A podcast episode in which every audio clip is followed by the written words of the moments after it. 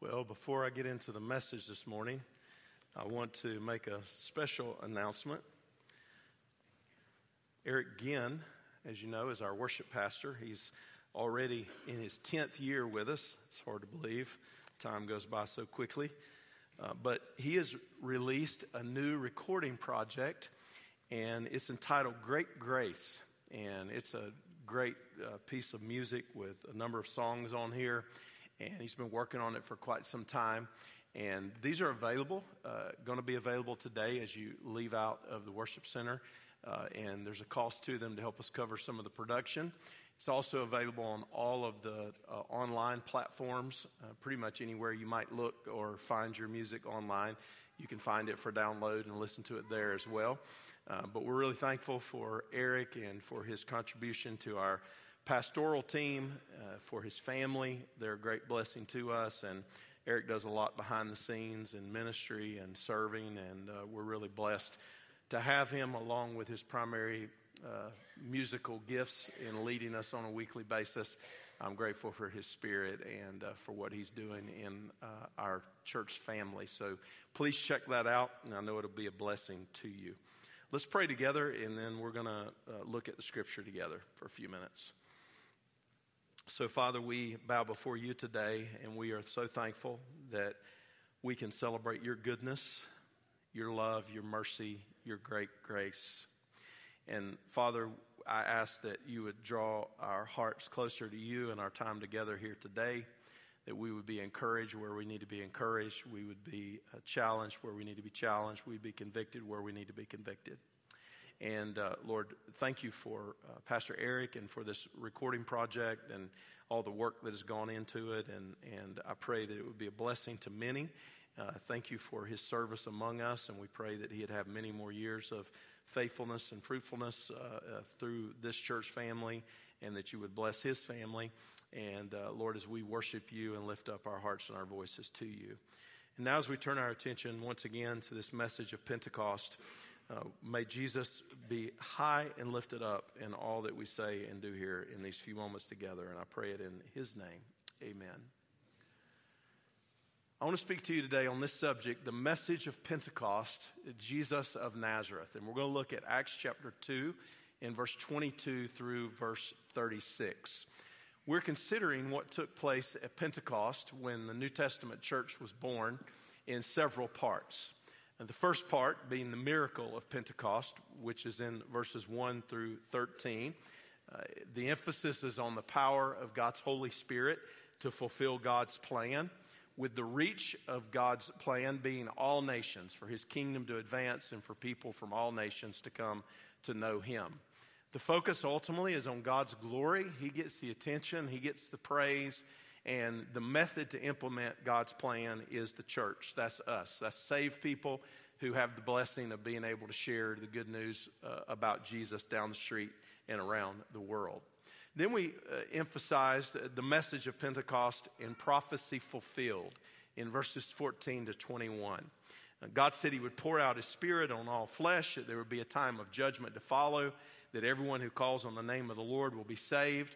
So he's presenting the idea that the messianic age has dawned, uh, ushering in uh, the beginning of the last days. And Peter's emphasizing that along with the coming judgment. And now he sets forth the offer of God's grace and mercy to all who will receive it. And now our emphasis in verses 14 uh, through uh, 21 and then all the way through to verse 36 is on the message of Pentecost, Jesus of Nazareth.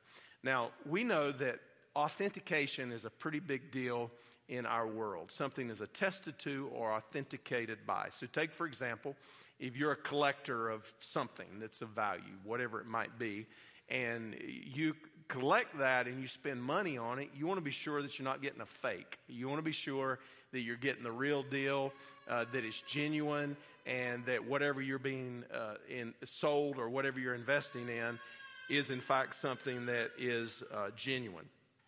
There's something called biometric authentication, and some of you that are in the uh, cybersecurity field might be more familiar with this, but there's biometric authentication.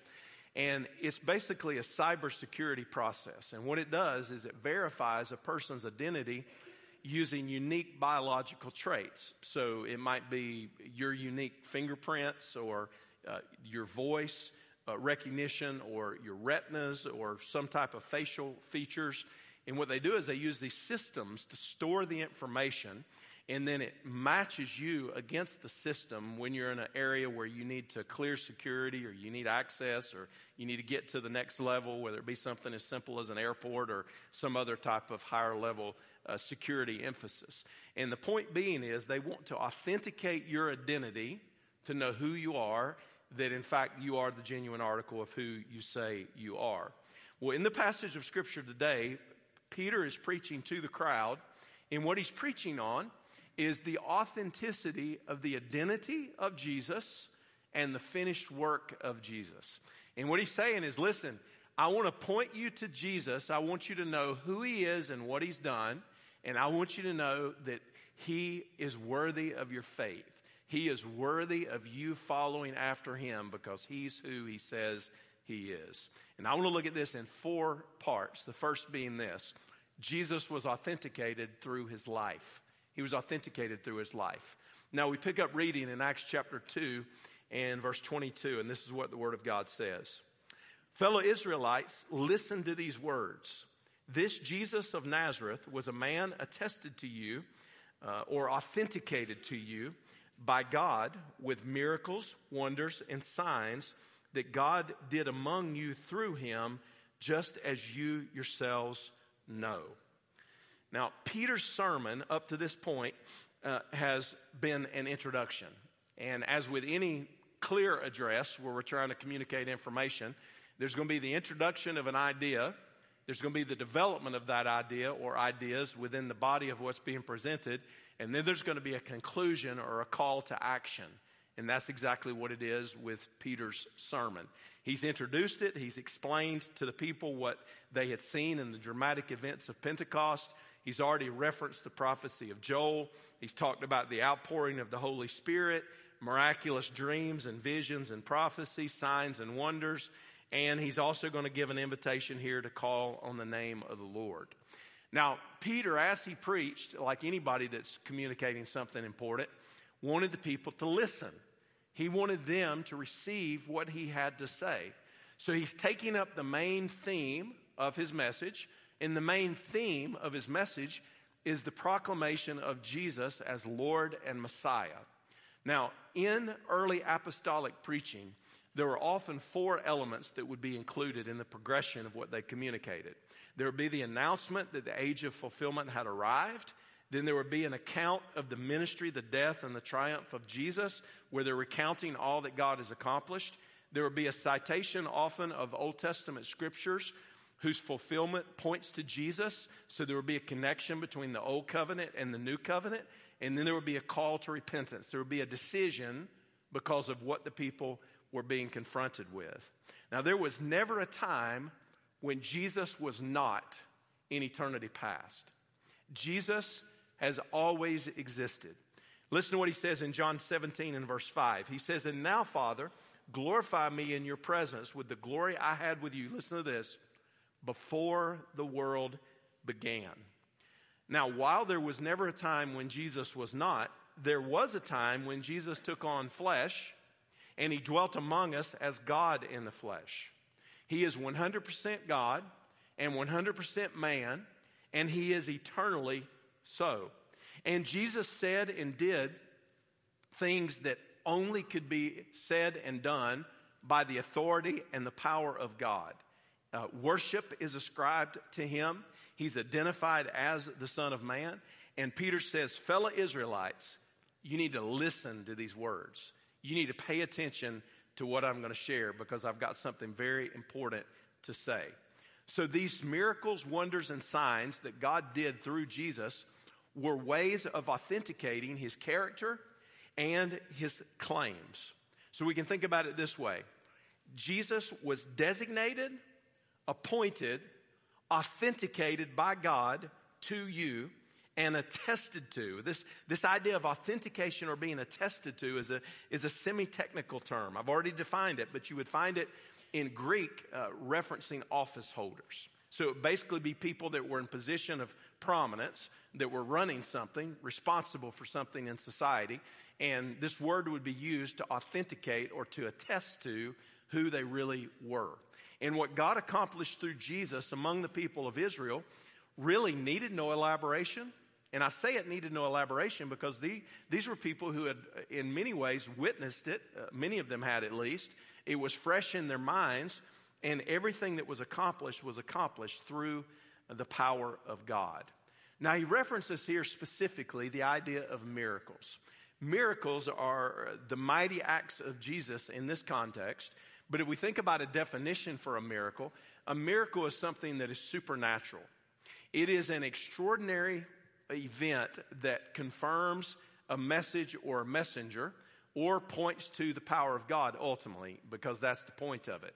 So it's something that would work outside of natural laws and would be beyond that, and it would be by the power of God.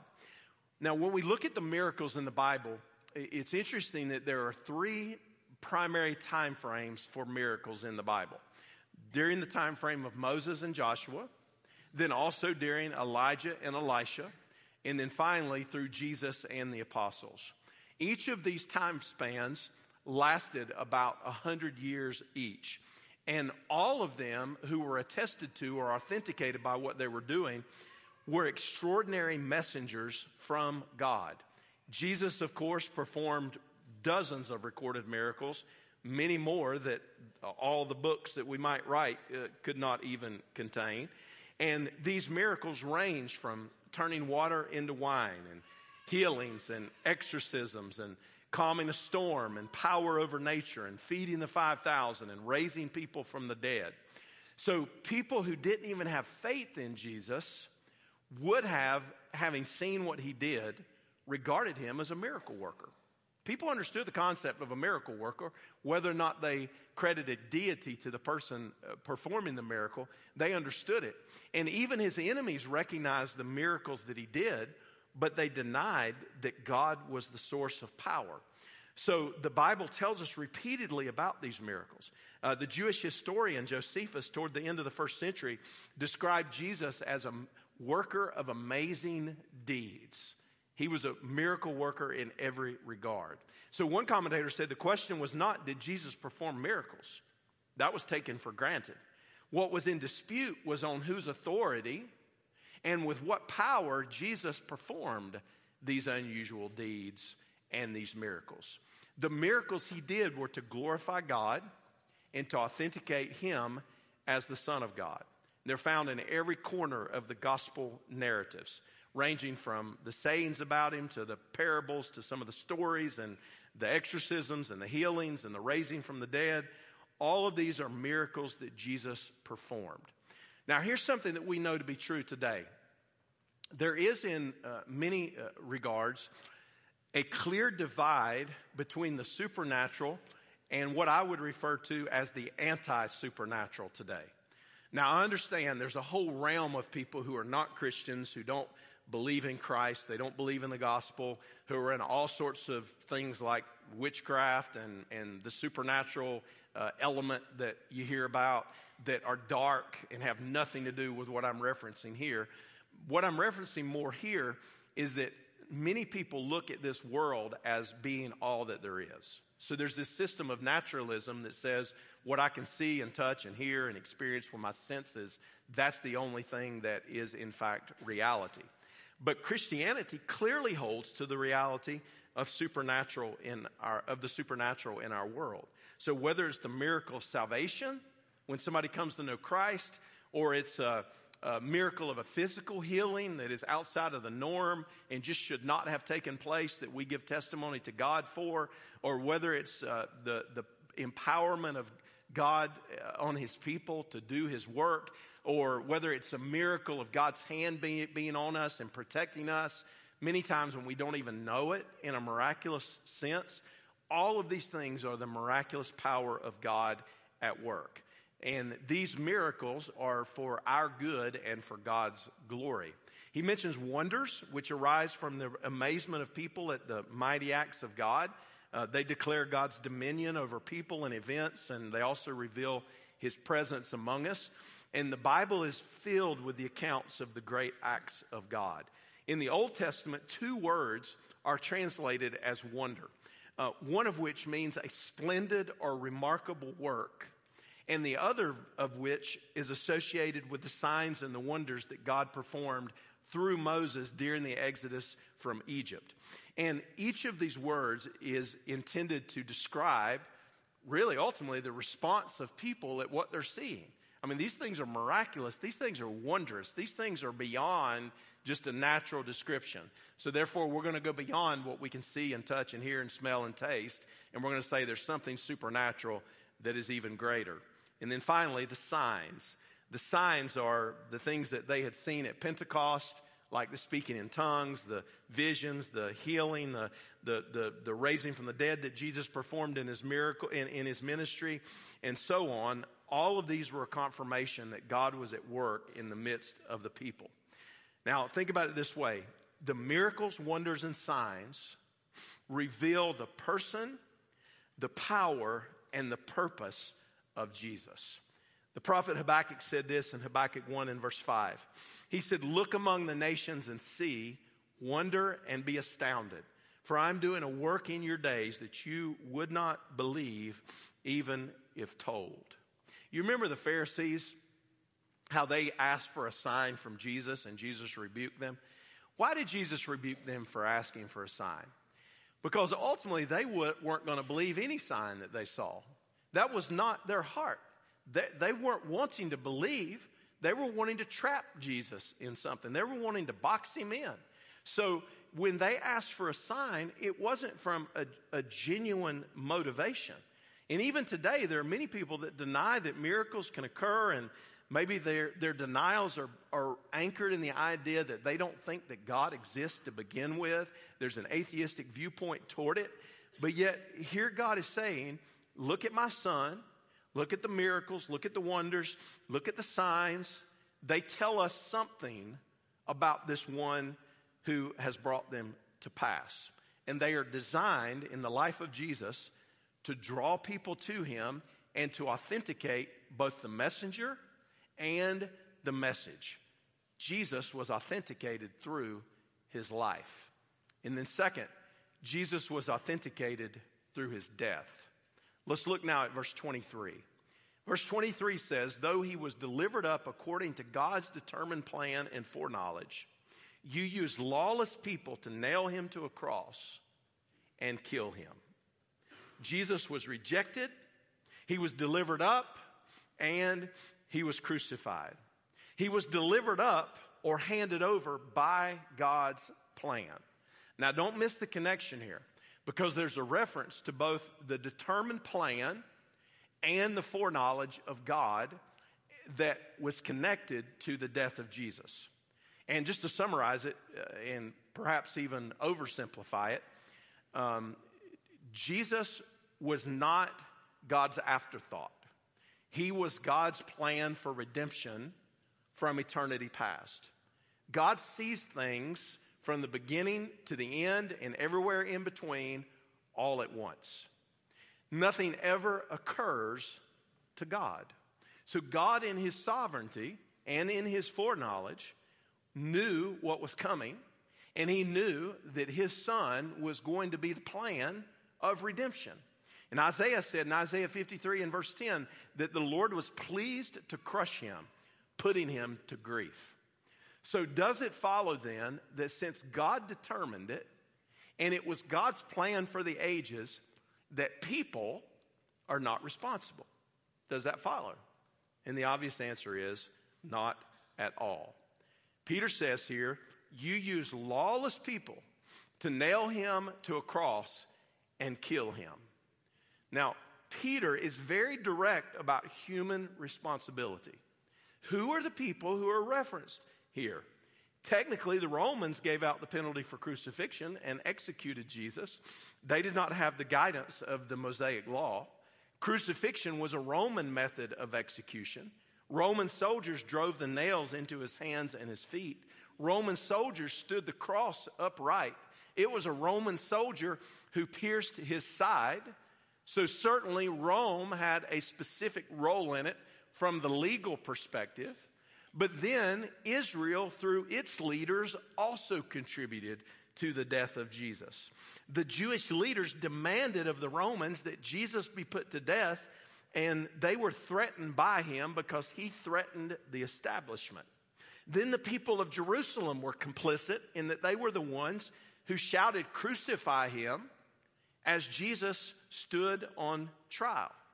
In Acts chapter 4, Peter refers to the Jewish leadership, Pilate, and Herod as all being responsible, along with the citizens of Jerusalem. But if we stop there, we've stopped a step short. Because ultimately and theologically speaking, we all are responsible for the death of Jesus. And the reason we all are responsible for the death of Jesus is that he went to the cross to pay the penalty for our sins. The one who was sinless was made to be sin. He took the wrath of God upon himself, and he took our penalty upon himself. And it was our sins that placed the innocent Lamb of God on the tree, and he willingly went to be our Savior. I love the song, How Deep the Father's Love. And I love this part of it especially. It says, eh, Behold the man upon a cross, my sin upon his shoulders. Ashamed, I hear my mocking voice call out among the scoffers. It was my sin that held him there until it was accomplished. His dying breath has brought me life, and I know that it is finished. So while the death of Jesus at first consideration might have seemed like a defeat or something that invalidated his messianic claims, that was not the case at all. In fact, it authenticated who he was, and he was not killed as a victim. Listen to me.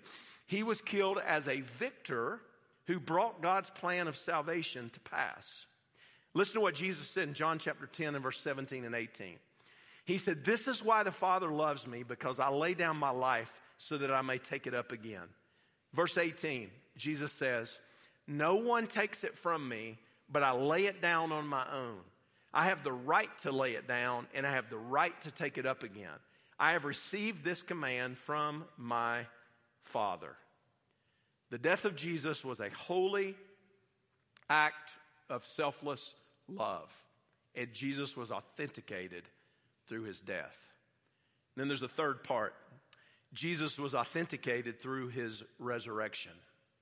Now you'll note here that Peter spends one verse on the life of Jesus, he spends one verse on the death of Jesus, and now he spends nine verses on his resurrection. That's significant because his resurrection is the main focus of apostolic preaching. The foundation of it is his death the sacrifice that he paid and the death that he died on our behalf. And then the authentication of that, even further, is his resurrection. And there's a contrast presented here. It says, You put him to death, but God raised him up. Now let's pick back up in verse 24. It says, God raised him up, ending the pains of death, because it was not possible for him to be held by death. For David says of him, this is King David, I saw the Lord ever before me. Because he is at my right hand, I will not be shaken. Therefore, my heart is glad and my tongue rejoices. Moreover, my flesh will rest in hope, because you will not abandon me in Hades or allow your Holy One to see decay. Verse 28 You have revealed the paths of life to me, and you will fill me with gladness in your presence. Verse 29 Brothers and sisters, I can confidently speak to you about the patriarch David. He is both dead and buried, and his tomb is with us to this day. Since he was a prophet, he knew that God had sworn an oath to him to seat one of his descendants on his throne. Seeing what was to come, he spoke concerning the resurrection of the Messiah. He was not abandoned in Hades, and his flesh did not experience decay. God has raised this Jesus. We are all witnesses of this. There were some who claimed that the disciples had faked the resurrection. There were some that claimed that somehow his body had been stolen. But now here's Peter. He's preaching in Jerusalem. He's preaching at Pentecost. He's in very close proximity to the life and the death and the resurrection of Jesus. In not only proximity to the timeline, but he's in close proximity to the context. And Jesus has already appeared to Peter. He's already appeared to the 12. He's appeared resurrected to 500 people, more than 500 at once, then to James, and then to all the apostles. Even the Sanhedrin and the guards knew that there was no body in the tomb. No one had evidence to contradict the claims of the apostles that Jesus had risen. So Peter now turns to David, and he turns to David to demonstrate that Jesus of Nazareth is the Messiah. And what King David was prophesying about, what he was referring to, was nothing less than the resurrection of Jesus, but he's speaking about it hundreds of years before. He's even identified, David is identified in this passage as a prophet. Peter cites Psalm 16 and verse 8 through 11. And in doing so, he shows an Old Testament prediction of the resurrection, where David declares that God would not abandon his soul to Hades and, uh, or allow his Holy One to undergo decay.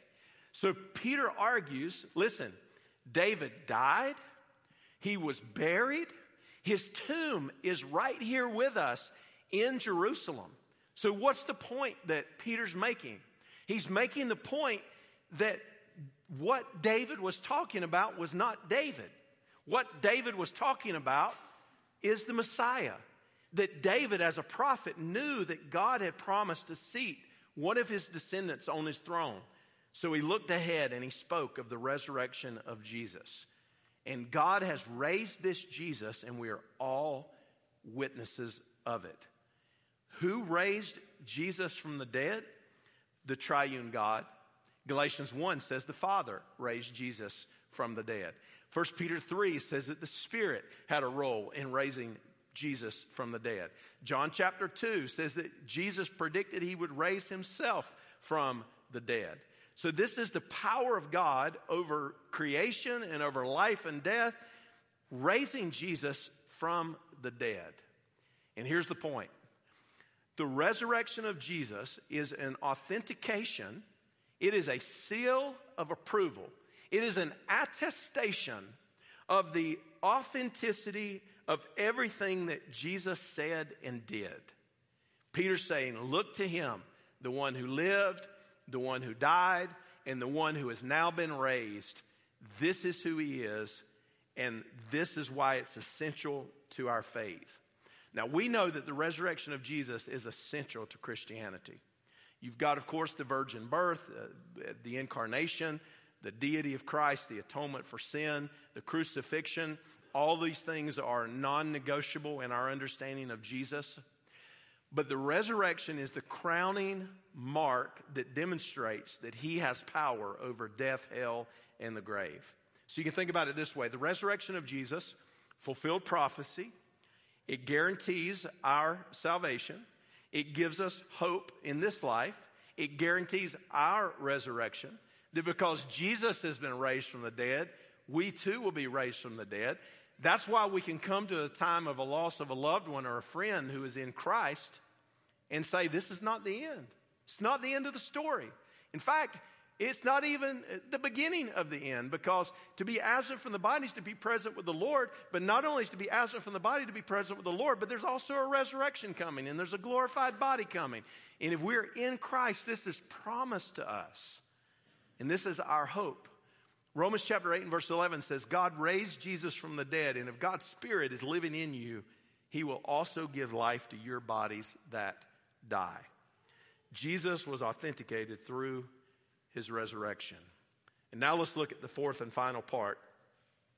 Jesus was authenticated through his exaltation. I pick back up reading now in verse 33, and we'll read through verse 35.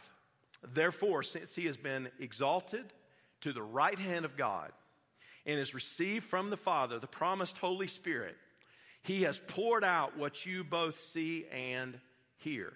For it was not David who ascended into the heavens, But he himself says, The Lord declared to my Lord, Sit at my right hand until I make your enemies your footstool. Now, remember, I told you Peter had a good, solid introduction to his sermon? Well, now he's coming toward a conclusion of his sermon. And the word therefore shows that God's resurrection and exaltation of Jesus authenticates him as the exalted one.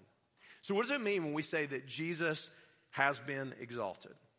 Jesus did not take on glory that he did not have before.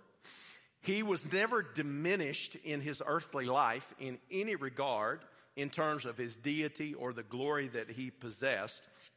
But what it's indicating is that Jesus is now recognized through what he's done, and the status of his glory is the glory that he has received from the Father. And to be exalted is to be lifted up by another. He did not try to take the position of the Father, but rather he humbled himself to the point of death and was then exalted. So when we say that Jesus is at the right hand of God, what we're speaking of is we're talking about the position of honor at God's right hand. And Peter once again cites David. And since David is not seated at the right hand of God, this has to be the Messiah who is seated at the right hand of God. And a person of high rank would put someone on their right hand in that position to signify honor and power and authority. Now, immediately think of Philippians chapter 2. Philippians chapter 2 and verse 9 through 11 says this For this reason, God highly exalted him and gave him the name that is above every name, so that at the name of Jesus, every knee will bow in heaven and on earth and under the earth, and every tongue will confess that Jesus Christ is Lord to the glory of God the Father. The fact that Jesus is at the right hand of God is a sign to the disciples and to us that Jesus has gone to heaven when he ascended and that he has equality with and authority from God. And this Jesus, who is now seated at the right hand of God the Father, is going to come again. Jesus was authenticated through his exaltation. Now let's look at verse 36, and I'm going to come toward a close. In verse 36, it says, Therefore, let all the house of Israel know with certainty that God has made this Jesus, whom you crucified, both Lord and Messiah. He is both Lord and Messiah, authenticated by his life, authenticated by his death, authenticated by his resurrection, authenticated by his exaltation. And now this brings us to a crisis of faith. If these things are true, and they tell us about who Jesus is and what he came to do and what he's capable of doing for us, then we've got to decide what are we going to do with this good news? Are we going to receive Jesus as Savior and Lord? Follow him with our lives? Or are we going to turn away and deny who he says he is, or at least that we don't want any part of it. When you hear the good news, you got to decide what you're going to do with it. And it's not enough just to respect it. I've talked to so many people that have a general respect for the things of God and would even say, Oh, yes, I, I believe that. I, I, I agree with that. Okay, well, that's all fine and good. But I'm asking you, are you a follower of Jesus? Have you been washed in the blood? And are you walking with Him by faith as your Savior and Lord? If you are, your faith has a strong foundation. And we've learned about it right here in this passage. If you're not, today would be a good day to meet Jesus and to follow Him as Savior and Lord. Let's bow our heads together for a moment as we pray. I don't know where you are today spiritually. I don't know what's going on in your life, what's going good, what's not going good. But I can tell you this you're not here by accident. God loves you, and He has a, reason and a purpose for your life. But it's got to include following Jesus as Savior and Lord so that you can walk in that purpose that He made you for, so that you can be forgiven of your sins and be in right standing with God The Bible says if you will confess with your mouth that Jesus is Lord and believe in your heart that God raised him from the dead, you'll be saved. Today, some of you need to be saved. You need to say, I, I know I'm not a Christian. If I were to die tonight, I'd not spend eternity in heaven with God, but I want to. And it's as simple as being willing to turn from your sins and turn to the Savior. And He'll hear your cry for grace and mercy. Are you being faithful in sharing this good news with others? We are not to be ashamed of the gospel. We're to be bold in it. May the Lord use us in our faithfulness and our boldness in Him. Father, we thank you today for this truth that Peter proclaimed at Pentecost. I thank you for just how clear it is and how you work through it in the power of your Spirit. I thank you for my brothers and sisters in Christ, those of us who have encountered this good news and received it by faith. And Lord, we're still learning, we're growing, we're maturing, we're progressing. But in, in all of it, we want to be more like Jesus. We want to honor him by how we live and how we share him with others. And I pray for anybody here today or who might listen to this message later on who has not yet come to Christ. I pray that they would know true peace and forgiveness and know what the gift of eternal life is all about. So we give this time of close and response over to you, and we ask you to work in it however you see fit. And I pray it in Jesus' name. Amen.